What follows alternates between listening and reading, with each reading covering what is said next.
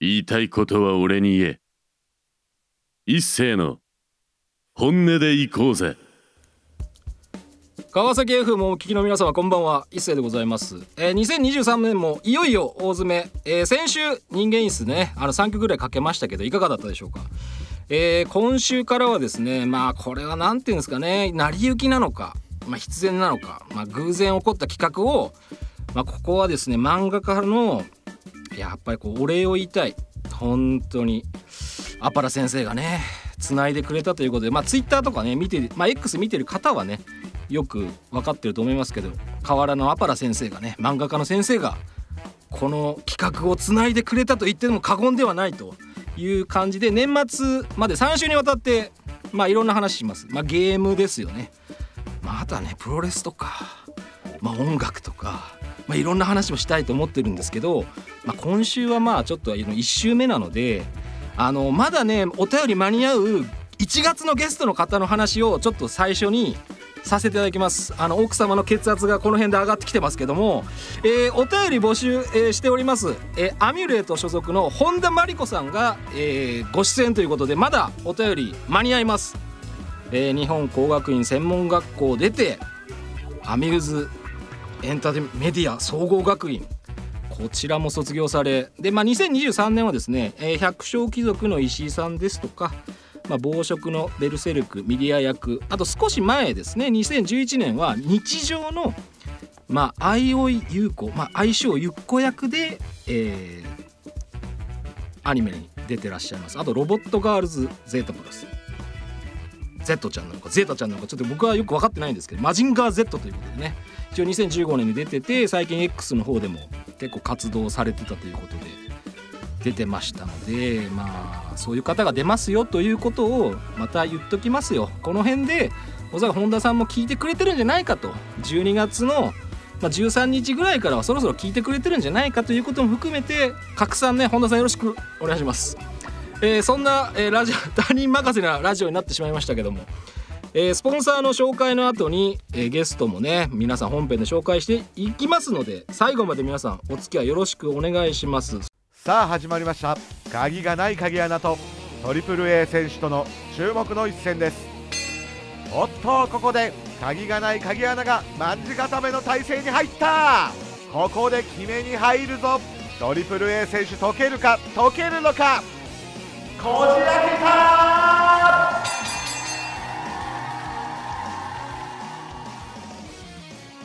どんなに守りが固くても鍵を解くならトリプル A はいいよいよ、まあ、本日のゲストお二方、えーご登場いただきましょう、えーアトミックモンキー所属の準レギュラーとして、まあ、出てきていただいてる近藤博之さんでございます川崎にホームランダーが帰ってきたぞ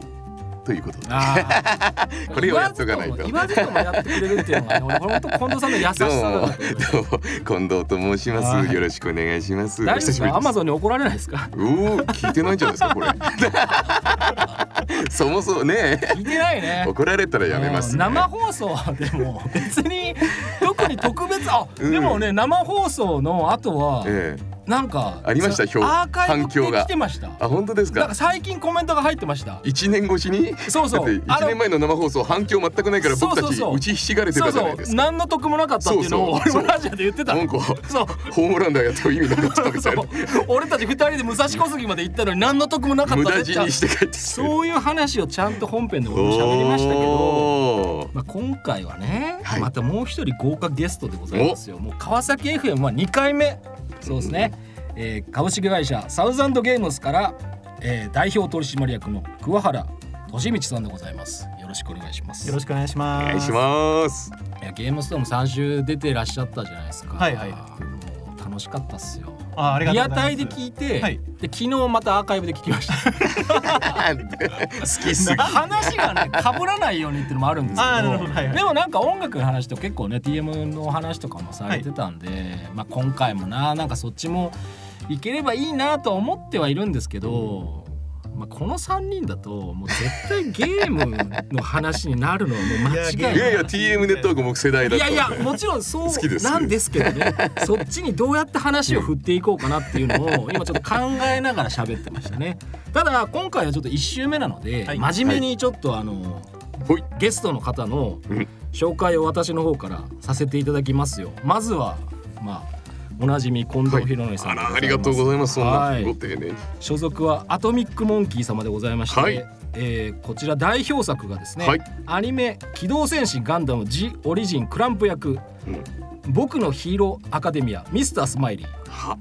そしてですね僕のちょっと追加があるんですけど、はい大の大冒険ネルソン船 長よく見つけましたねいやいや知ってます から大丈夫大丈夫ですあのお便りもねもっと前そのすごくマニアックなアニメの話もお便り来てますか本当らですかまたそれをこ、まあ、3週のうちどっかで紹介したいはいこの話も盛り上がると思い ます。そして最新作でいけば、はい呪術廻戦の海老名二次。いこれもよく見つけましたねやいやこれ瞬殺はさ、れた男ですいよやこれはびっくりしました。三石さんに瞬殺され僕は全たく何の調べもしてなくて、あ近藤さん出てるじゃんみたいななんか。よくあの一瞬で見ついけましたやねいやいや、うんなんでこんなに嬉しそうなんだろうみた いありな。がとう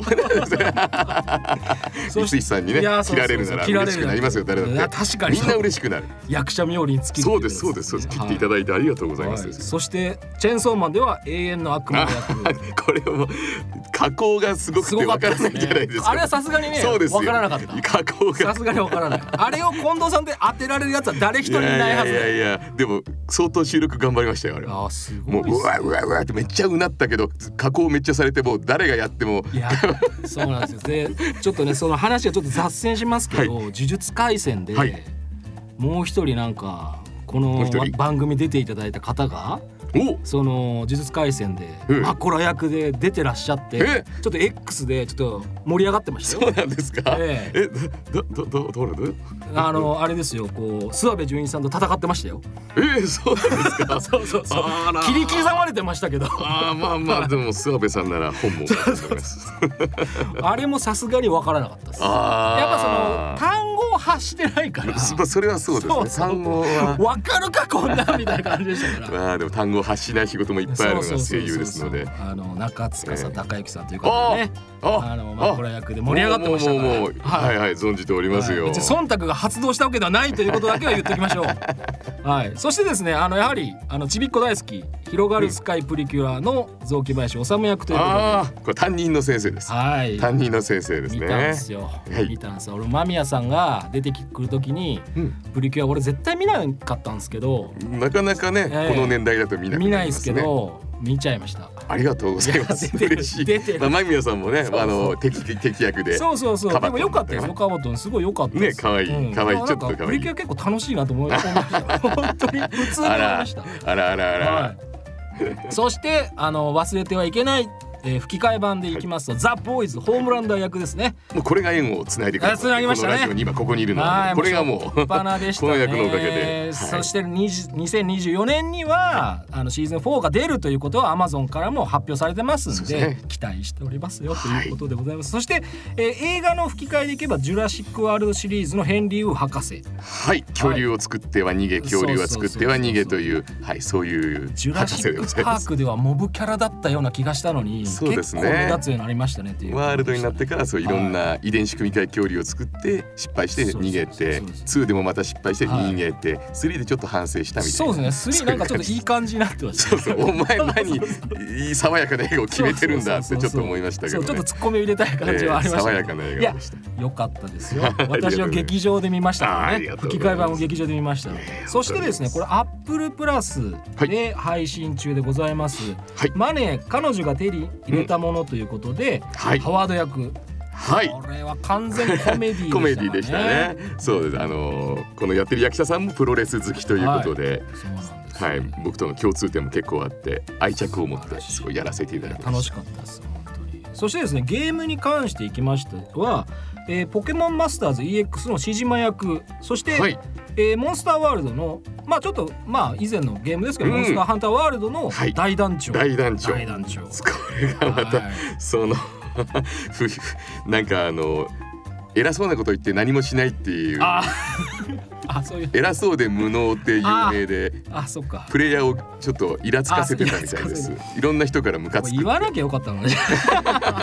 いやいやいやいいややでもまあ続く「ジュラシック・ワールド・エボリューション」これゲーム、あこれゲームですねこれでもうヘンリー博士大活躍あーはいはい近藤さん大活躍でしたよ。ゲームでもはいありがとう日ございます本語版はねもうはい確実に近藤さんでしたから。えーそしてですね最新作は「超踊るメイド・イン・ワリオ」のワリオ役でご登場ということでございまして、以上が、えー近藤博之さんの、えープロフィールでございます。ありがとうございますやありがとうございます。いご丁寧にやいやいやありがとうございます時間かけてますよ。ね今日はこんなに尺使っていい三の週あかるいら大丈夫です大丈夫俺たち三週あるから大丈夫おーよか大丈った許されまいすやね許される許される。そしてですね、えー、桑原さん初登場本音でいこうぜ初登場でございますが。おーようこそありようこがとそでうごござざいいまますす。えー株式会社サウザンドゲームスの代表取締役でございます。で、おプロフィールの方は、えーそのままホームページのものを読ませていただきますけども、えー出版社の i モードサイト起案をきっかけに本格的にプロデュース活動を開始、えー複数の i モードサイト立ち上げを経験後モバイル版テトリスを中核にした総合ゲームサイトの立ち上げと運営を担当えーカジュアルからミッドコアメディアミックスや事業開拓まで手掛ける超頑固なコンテンツプロデューサーそして現在はアミューズメントメディア総合学院で講師も務め現在絶賛発売中探索 RPG を発売中でございますそして桑原さん自らポッドキャスト番組「クエスターズギルド」を配信中でございます、えーそしてその今回はまあ12月13日、えーもうちょっとねコンシューマー版が発売前ということでこおー今日はもうクエスターの話をいっぱいしたいとありがとうございます。はいお教えていただきたいとはい、そしてい クエスターの、えーまあ、紹介ちょっと読ませていただきますけどもクエスターはですね、えークエスター失われた世界の真実を探求する物語、えークエスターはハックスラッシュに特化したダンジョン探索 RPG 漫画家萩原和志が構築した大敗未来の世界観バスタードのバスタードバスタードのああのさすがですいやいや世世代代でですすねからねバスター ドこの萩原和志イコールバスタードっていうのバスがタードですもういかにも近藤さん、 ねえいやいいっすね何か刺激されたでしょ俺たちあれを読んで そうですそうですいろんなうんリビドを そうなんですそしてですね加藤博典さんが設計した奥深いゲームシステムと、80年代のパソコンゲームに感じたワクワクと驚きいいですね多彩な24キャラクター大量の武装品これが改造可能でございます、えー、コンボを楽しめるスキルクリーチャー図鑑周回プレイが楽しめるニューゲームプラスなどやり込み要素満載でございますうもうねーんクリアしましたからちゃんとお俺はヤブじゃねえんだよって話だけはしておきます 川崎あのゲームストームの2人はねあのやってなかったですけどお エアプうんヤップでもなかっでた。はないヤップでもない触ってもなかった。触ってもない触俺はちゃんとクリアした。うんおーあのある人からはあのなんかなんか LINE が来て、うんあの紹介されますけど、はいそのサウザンドゲームズさんのゲームってはいやったことあるんですかっていう、そ のあの LINE が飛んできまして。おー LINE でそのまだ後にね X で俺はエアポじゃねえんだよっていうことだけ を強調するためにその人に知らしめるためにちょっとあのスタンプをねファンティアのスパースタンプをそれであれやったの。そうなんですよありがとうございます。はいやスタンプ機能俺全然あ知らなくて、はいああそっかこれでかみたいなでファンティア登録してスタンプをもらって、あなたは一回ゲームクリアしましたよっていうのが出るなるほどエアプじゃない証明書そうエアプ証明書が発行されるわけですあ素晴らしいですそうねものですから。そうですよねおー届いたぞっていう。なるほどなるほどはい大事大い事や大事しましたよっていう人が多いですからうんなるほどエアプ勢ではないということだけはその強いモチベーションでクリアしたとそうそうそういやいや クリアしてからだからクリアしてからあーなるほどなるほどなるほどもういやいやくあのやったことあるんですかって言われたらそれはやったことねえのに桑原さん呼んでたらとんでもない事故になるだろうなうこのクエスターの話が上滑りしますからねそんなことはしませんよそうですよねでファンにはバレちゃいますよねそしてですね今週はそのゲーム好きな近藤さんに、はいクエスターをプレゼンしなきゃいけないっていう、ああ、そうですね。はんいそうなんだちょっと最最新のゲームに疎くてレトロゲームばっかりやってたもんですいません新しいゲームを全然はいなので教えていただきたくそうここどうなんですかゲームの、ええその、まあ、桑原さんから、いまあ、そのやったことない人にはい向けて、はいこういうゲームだぜみたいなことをあの補足していただけるとすごくありがたいんですけなるほどね、はいじゃあまずレトロゲーム好きってことで言うと、ウィザードリーとかおダーンジ懐かしいョンゲですームやっねたことありますかとはいもうビーザーであの王様殺せたりしちゃあーうなるほどねだだとしたらこのゲームは要はウィザードリーをええ 3D ダンジョンじゃなくて、平面の、まあ、探索にしたはーまああの探索 RPG なんですよね。ええええなんええでちょっとあのウィザードリーのクラスにかなりリスペクトを持った、はいまあ、8クラスがあって、まあええその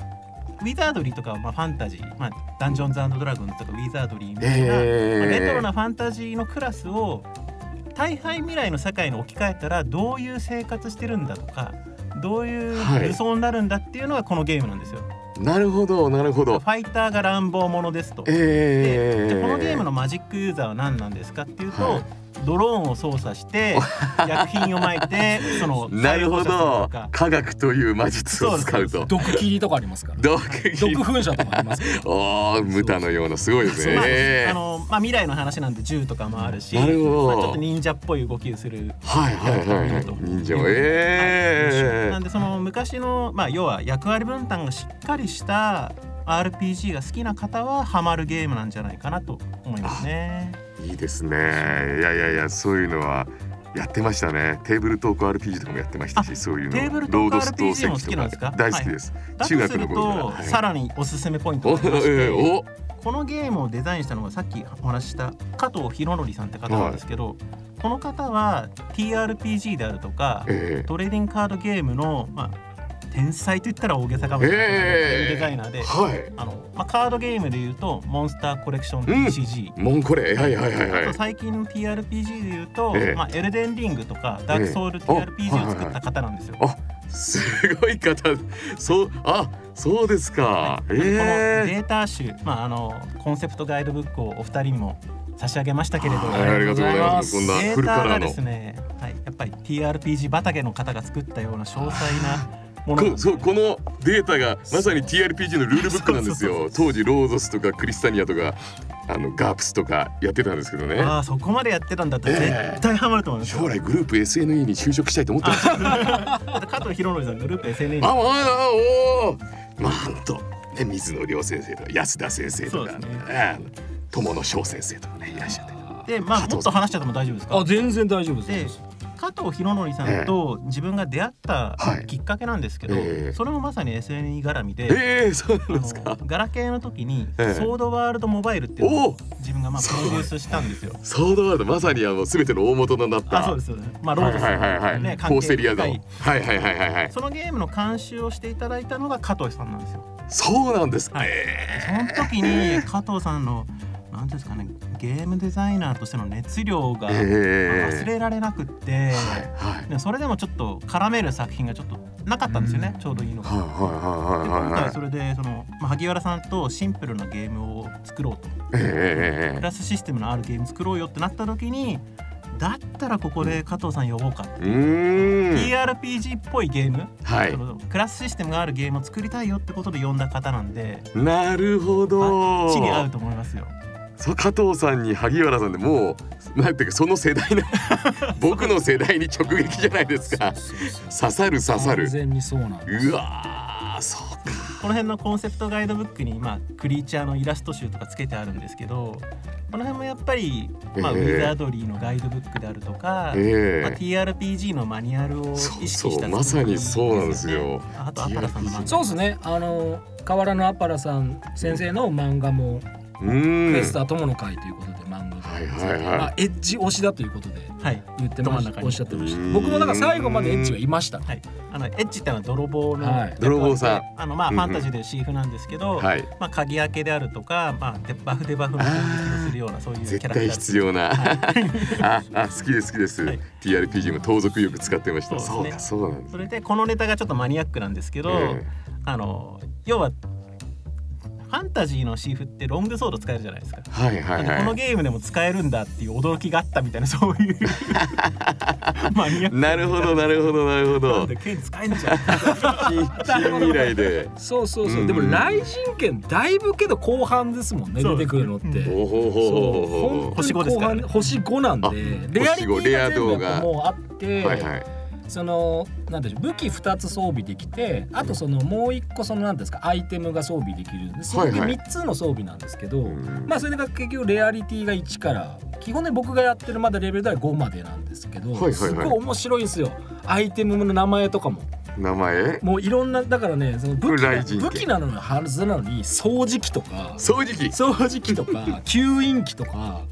あとまあドローンとかねドローンとかいいですねいいっす本当にもうドローンで今だからってそういうええドローン爆撃大好きでしたうね、ーんあとはなんか電のこ砲とかありましたねそうすごいなんかねそのアイテムとか武器が結構その、身近にあるような感じのものもあればすごいファンタジーっぽいものもあるしいっぱい書いてあるそうそうそ武う器これ武器の名前武器の名前ですはいすごいですおねおヤタガラスとかドローンと名前とかもあったり日本刀とかもありますありますからねね。菊一文字ありカまッしたねターナイフがあるはいそうそうそう最初の頃はねあのカッターナイフとかええあの木刀とかそういう感じのレベルですけどレアリティが低い改造電気ヤンマー いいですねこれいやこの遊び心最高ですねこれすごい楽しい加藤さんちょっとね真面目におちゃらけてるといいうやかそうなんですよ真面目に不真面 目そう俺意外に思ったのが十徳ナイフ意外に強えとか思って、はあうんうのんすごい楽しんでました、ん本当にこれはですねあの萩原先生の、はいまはいあ、アイデアというあかーその、まあ、未来になって、まあ、日本が死滅し死滅してるって言ったら、まあ、100分の1ぐらいの人口になってる、まあうそうですねはいんでその時に探索に行くには要は身近なものを使うだろうと確かに確かに家にある、まあ、ナイフであるとか、フライパンみたいなの持って、まあ、そこからあの潜ってって新しいものを見つけるんじゃないかみたいなそういう発想がもともとあったのではいはい結構身近なそのお鍋の蓋とか金属バッグとかがあるんですよね。家にあった電気ヤンマーで僕ちょっとネタバレちょっとな,、まあ、ならないと思うんですけど、アイテムで一番すげえ感心したのははい実況カメラでしたね。あ実況カメラ、ね、実況カメラはい実況カメラで YouTuber さんのやつそうそうやつ戦う装ええ備してて戦うとそのメンバーが結局そのキャンプに待機してるんですよ。その組めるのは5人までなので、それ以外のメン仲間になったメンバーっていうのはキャンプにいるんですよ。うんで実況カメラ見て経験値上がるんですよ。なるほどその戦いぶりを見て学んそでう学んでいくん ですよ。リモートで勉そうそう戦った感じになだかるらと 5, 分の1か4分の1ぐらいの経験値は、その待機してる人たちも入ってくるんでおーめちゃめちゃ実況カメラいいなっいいてですねいいいうで感すじでしたもんねその代わりちゃえんと装備して誰かが装備してないと手に入んないからーちょっと弱くなってるんですよ。はいなるほそどのなるほど普通だったらアクセサリーを装備したいところなんだけど、まあ、我慢して実況カメラをそう装そう備して他のキャラクターを強くするみたい確かに本人強くならなそうですもんねそ実況カメだラじかゃら僕はだから回復系の僧侶とかにもう実況カメラつけて、はいはいずっともう回復その人はもう回復とかオンリーであと他がもうあの激推しみたいなそう攻お撃ー好きのメンバーが多かったのとなるほどあともうねもう攻略をしあのリソース管理が大事なんですよ。リソース管燃理料がその切れるとキャンプに強制的に戻されるんで、ほうほうほうだから燃料探索で戦闘中にも燃料を使って、うんああの武器をあの弾丸とか、はいそはいのはい油とかをは使っ作るんですよい作る作るんですよ作る自戦分でね闘中に作るんですよ でその燃料を使いすぎると結局はいそんな探索できずにまえたえキャンプに戻らなきゃいけないんでその辺を考えながらやらなきゃいけないんですよななんか現実的なところそうそうそうえー面白いそう食料探索の要素も結構あって、はいはいまはあいその10日間の間に100の食料を集めなきゃいけませんってそういそううまあ、うん短いミッションがあってそうそうそうそれの繰り基本はそれの繰り返しなんですよ。はいなるほどまあ食っていかないとうそうそうまずははいっていうことですもん食うね食うっていうねえらいことになりますから食料をあの確かに未達であの10日間迎えると本当えらいペナルティ食らうんでこれはでもそうですよそう10日間食わないんだ死んじゃいますからそうそうそうねだからそういうのもすげえなんか緊張感があ って超楽しいと思いました。いやーなんかすごい聞いてるだけで面白そいうやレトロゲーム好きだったらねたまんないしあのそうなんですよ難しいゲーム慣れてると思うんでいやいやいやいやいやいやはい本当にいやもう久々に SNE って言葉で通じ合えてすごいまず嬉しかったんですそれはまずそこにそんなでもうそんな通じ合えた中で、はいはいはいそろそろちょっと曲紹介していただかなきゃいけないということでございまして一曲曲紹介よろしくお願いしますはい、えー盛り上がりすぎてもう時間がございません、えーこの番組では、えー感想やメッセージはお待ちしておりますのでまあぜひね YouTube とかで、えーアーカイブを聞いてくださいもうそれだけですそしてですねあのクエスターのコンシューマー版の話をしますよ私の方から、えー、ケムコさんより12月15日にですね任天堂スイッチプレイステーション5プレイステーション 4XBOX シリーズ XBOX1 で、えー、コンシューマー版のメトロクエスターという名前で発売されますのでぜひおぜひお願いしますお願いしますお願お願いしますもう今週は時間がないので、また来週ね、はいせあの再来週も引き続きお付き合いくださいませ、おいえーということで本日は駆け足でございますがお相手は一斉と桑原と